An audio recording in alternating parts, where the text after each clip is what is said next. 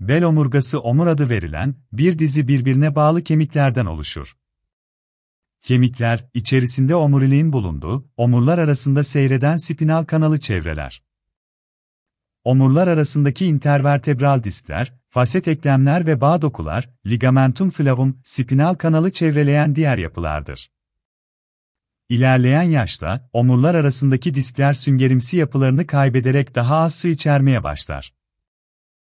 Bu olay disk yüksekliğinin azalmasına ve sertleşen diskin spinal kanala doğru bombeleşmesine sebep olur. Omuriliğin ve her seviyede ondan çıkarak her iki bacağa giden sinirlerin üstünü örten, onları dış etkilerden koruyan ligamentum flavum adı verilen bağ dokusu mevcuttur. Bu bağ dokusu ilerleyen yaş veya kemik erimesine bağlı kireçlenmenin artması sonucu kalınlaşır ve sertleşir.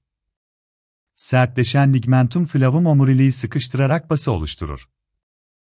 Bütün bu değişiklikler, bel bölgesindeki spinal kanalın daralmasına neden olur, bu durum spinal stenoz ya da dar kanal olarak adlandırılır. Lomber MR tetkikinde L4, 5 mesafesinde fıtık, ligamentum flavum ve faset eklem büyümesine bağlı omurga kanalındaki daralma nedeniyle içinden geçen omurilik ve sinirlerin sıkışmış olduğu görülmektedir. Omurga, insanın dik durmasını sağlayan kemik doku olmasının yanı sıra aynı zamanda tüm sinir sistemini ve omuriliği barındıran bir yapı olması ile de büyük önem taşımaktadır. Omurilik, insanda beyin ile uzuvlar arasındaki iletişimi sağlayan önemli bir yapıdır. Omurgada bazı kişilerde çeşitli nedenler ile farklı problemler yaşanabilmektedir. Bu problemler arasında en sık görüleni ise omurga kanal daralmasıdır. Omurga kanal daralması omurilik ve sinirlerin geçtiği kanalın doğumsal nedenler ya da travmatik olaylar sonucunda daralması ve bunlar sonucunda da sinirlere baskı uygulanması anlamına gelmektedir. Boyun ile bel arasında sırt bölgesinde bulunan omurga yapısında omurga kanal daralması problemi yaşanması sonucunda genellikle başlıca belirtiler, boyun ya da bel ağrıları olmaktadır. Ancak boyun ya da bel ağrıları, fıtık probleminin de başlıca belirtisi olabileceği için ayrıntılı muayene kesin tanı için oldukça önemlidir. Omurga kanal daralması, vücut ağırlığının büyük bölümünü taşıması sebebiyle genellikle bel omurlarında görülmektedir. Bu bölgedeki sinirlere uygulanan baskı ile kol ve bacaklarda his kaybı ya da ağrı gibi günlük yaşamı önemli derecede etkileyen şikayetler açığa çıkmaktadır. Omurga kanal daralması neden oluşur? Doğuştan meydana gelen omurga daralması yapısal bozukluk ile ilgilidir ancak daha sonra meydana gelen omurga kanal daralmasının nedenleri daha çok egzersiz yapmama ve hareketsizlik sonucu ortaya çıkmaktadır. Bu nedenlere ek olarak ağır işlerde çalışmak, fazla kilo almak, artrit, skolyoz, bel fıtığı, sigara kullanımı, yaşa bağlı olarak meydana gelen omurilik kireçlenmeleri ve genetik faktörler bu rahatsızlığı tetikleyici unsurlardır. En çok 45-50 yaşlarından sonra görülmeye başlayan omurga kanal daralması erken teşhis edilerek tedavi edilmezse hastayı yatağa bağlayabilen bir hastalıktır. Doğuştan omurilik kanal daralması problemi ile yaşayan hastalarda bulgular daha çok 30-40 yaşlarından sonra meydana gelecektir. Omurga kanal daralması belirtileri Daralma omurganın tamamında meydana gelebileceği gibi boyun ve özellikle bel bölgelerinde de meydana gelebilmektedir. Karşılaşılan vakalar çoğunlukla bel bölgesinde meydana gelen daralmalardır. Boyun bölgesinde meydana gelen daralmalar omurilikte hasar oluşmasına ve buna bağlı olarak hastanın denge problemi yaşamasına neden olabilmektedir. Bel bölgesinde meydana gelen daralmalar, bel ağrısı başta olmak üzere bacak ağrısı, bacaklarda uyuşukluk ve güç kaybına sebep olabilmektedir. Standart bacak ağrılarına göre daralma sebebiyle yaşanan ağrılar kalçadan başlayarak diz bölgesine kadar yayılmaktadır. Bazı vakalarda tüm bacakta ağrı hissedilebilmektedir. Ağrılar fazla ayakta durunca veya yürüme ile de şiddetini arttırabilmektedir. Aynı şekilde oturmak, çömelmek veya yatmak gibi aktiviteler ağrı şiddetinde artan bir değişikliğe sebep olabilmektedir. Omurilik kanal daralması belirtileri ile ilgili vermemiz gereken detaylardan biri de omurilik kanal çapı genişlediği için genellikle hastaların öne eğilerek yürüme eğilimi göstermeleridir. Yürüme mesafeleri kısalmaktadır. İlerleyen vakalarda sakral kök tutulmasına bağlı olarak idrarı tutamama durumları ortaya çıkabilmektedir.